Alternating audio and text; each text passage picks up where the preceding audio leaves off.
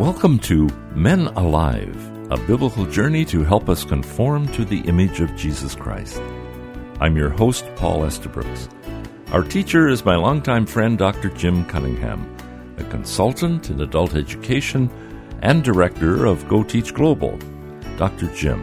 A number of years ago, I did a consulting project at a large mine in Canada's high Arctic, north of the 60th parallel.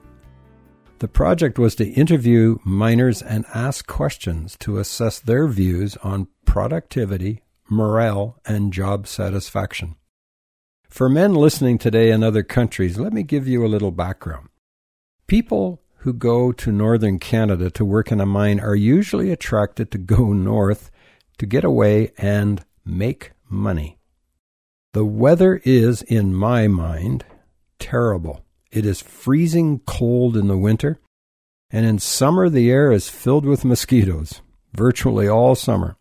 I discovered over the many months I went in and out to do my interviews that there are different seasons of mosquitoes early spring mosquitoes, summer mosquitoes, and late summer mosquitoes. But they all buzz and bite and are a nuisance. Because of the geographical isolation, cold, and working conditions, most men and their families are given a special tax incentive called a Northern Living Allowance. Translated, that means they are given a tax benefit for agreeing to live in the North. In most cases, the mining company would provide housing for their workers, plus additional benefits such as free flights out for vacations and medical benefits.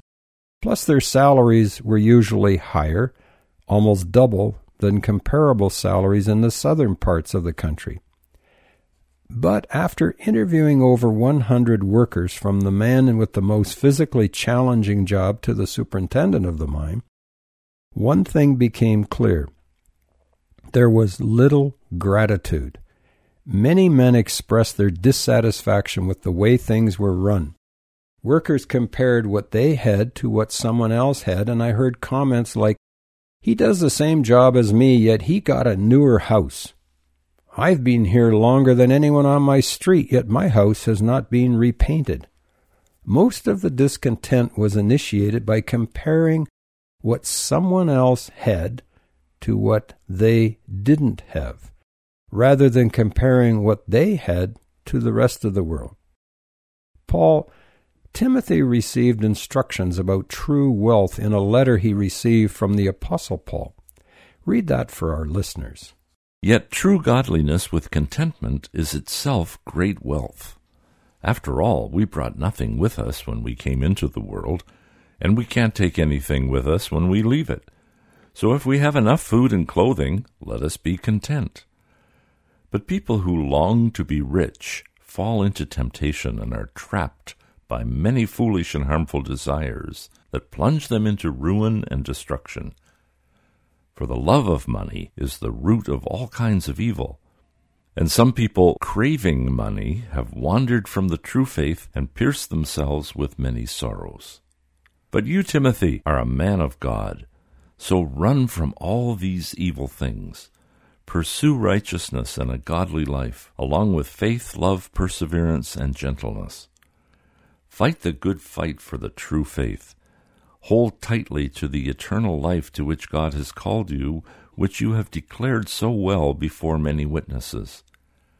And I charge you before God, who gives life to all, and before Christ Jesus, who gave a good testimony before Pontius Pilate, that you obey this command without wavering. Then no one can find fault with you from now until our Lord Jesus comes again. For at just the right time, Christ will be revealed from heaven by the blessed and only Almighty God, the King of all kings and Lord of all lords. He alone can never die, and he lives in light so brilliant that no human can approach him. No human eye has ever seen him, nor ever will. All honor and power to him forever. Amen. Teach those who are rich in this world not to be proud and not to trust in their money, which is so unreliable. Their trust should be in God, who richly gives us all we need for our enjoyment. Tell them to use their money to do good. They should be rich in good works and generous to those in need, always being ready to share with others.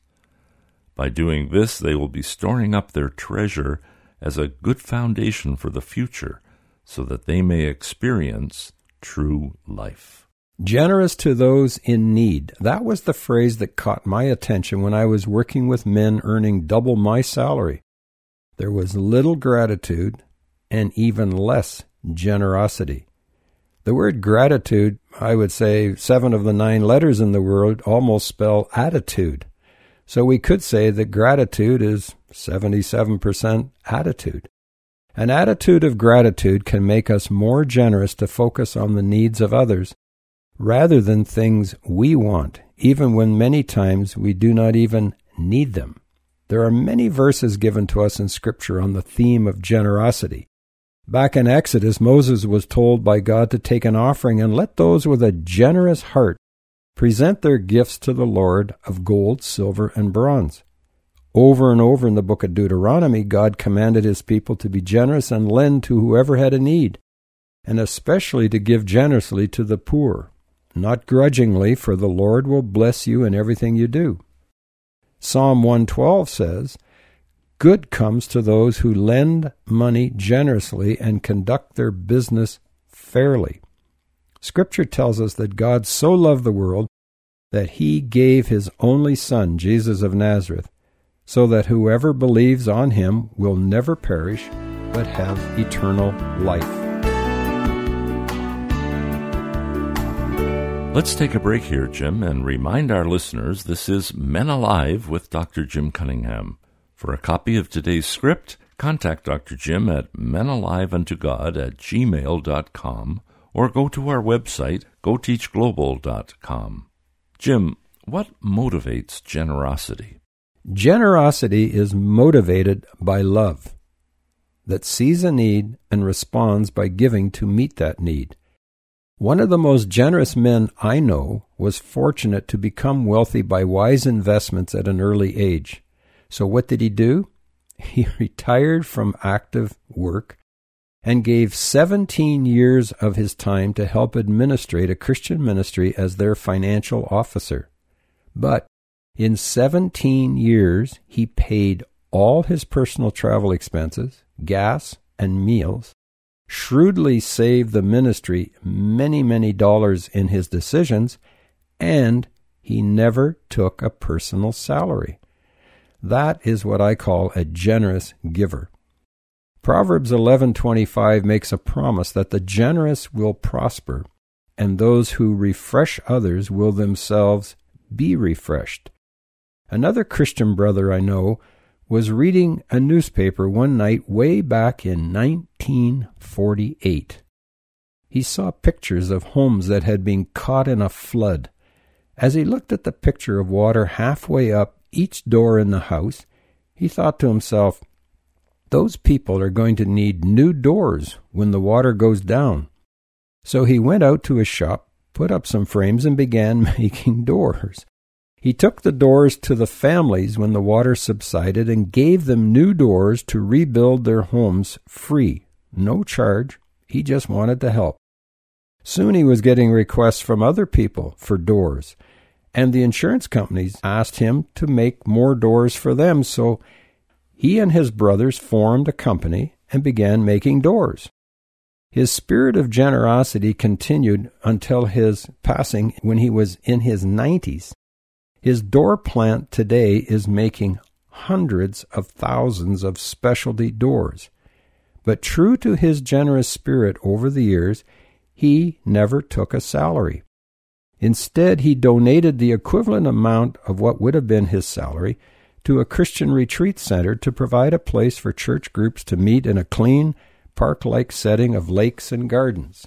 It reminds me of Isaiah 32 8, where the prophet says, Generous people plan to do what is generous, and they stand firm in their generosity. The Apostle Paul had an interesting teaching about generosity. He told the Christians in Rome that Jews and Gentiles are the same in this respect. They have the same Lord who gives generously to all who call on him. Our salvation was a gift initiated by God Himself. Ephesians 2 8 and 9 says, For by grace are you saved through faith, and that not of yourselves, it is the gift of God, not of works, so that no man may boast. God gave us the grace and the faith to accept His gift of eternal life. So no one can say, I deserved it, or I bought it, or I worked hard to get it. It is a gift. God's Holy Spirit then gives the spiritual gift of giving to some people to give generously. Paul, do we have time for a quick story about my friend Mike? Go for it. Okay, Mike was out shopping on his lunch break. As he walked past the mall door, he spotted an elderly lady sitting on a bench just inside the door. As only Mike could describe her, he said she looked like she was watching the world walk by, but not really connected to it. Mike walked into a shop, but a little voice inside said, Why don't you do something to bless that lady and make her feel better? What can I do? thinks Mike. I don't know the lady, and besides, I'm on my lunch break. The thought continues Why not buy her a flower? I don't even know if there's a flower shop in this mall, Mike argues with himself. Mike asks the clerk in the store, and sure enough, there is a flower shop nearby at the other end of the mall. Forget it, Mike thinks to himself, and he heads for the door. He sees the old lady again and says, Okay, Lord, let's do it. Off he goes to the florist at the far end of the mall and picks out a long stem pink rose. While the clerk is wrapping it, she asks Mike, What's the special occasion? Half sheepishly, Mike tells her about the old lady and how he just wants to help her feel like someone cares. That's great, exclaims the clerk. You made me feel better just knowing there are generous people like you who do spontaneous things like that. Thanks. Mike smiles, takes the rose, and starts to leave the shop. He looks back at the clerk and says, I sure hope she's still there when I get to the door. As Mike approaches the door, his greatest fear comes to pass. The bench is empty, the woman is gone. Mike walks towards the door with his pink rose and a sinking feeling in his spirit. She is nowhere in sight. Just as he gets to the entrance, the mall door opens, and who walks in? Mike's mother. Hi, Mommy says with a big grin. He gives her a hug and hands her a long stem pink rose. You made my day. Mike is one friend guided by the Holy Spirit and at the same time a generous man. Thanks, Jim, for the reminder to have a generous spirit. For a printed copy or a PDF of this program's teaching, or with any questions you may have, contact Dr. Jim by sending your email to menaliveuntogod at gmail.com. Men Alive is a production of Go Teach Global. We invite you to check out our website at goteachglobal.com. Until next time, I'm your host, Paul Estabrooks, on behalf of Dr. Jim Cunningham, encouraging you to be men alive, conform to the image of Jesus Christ.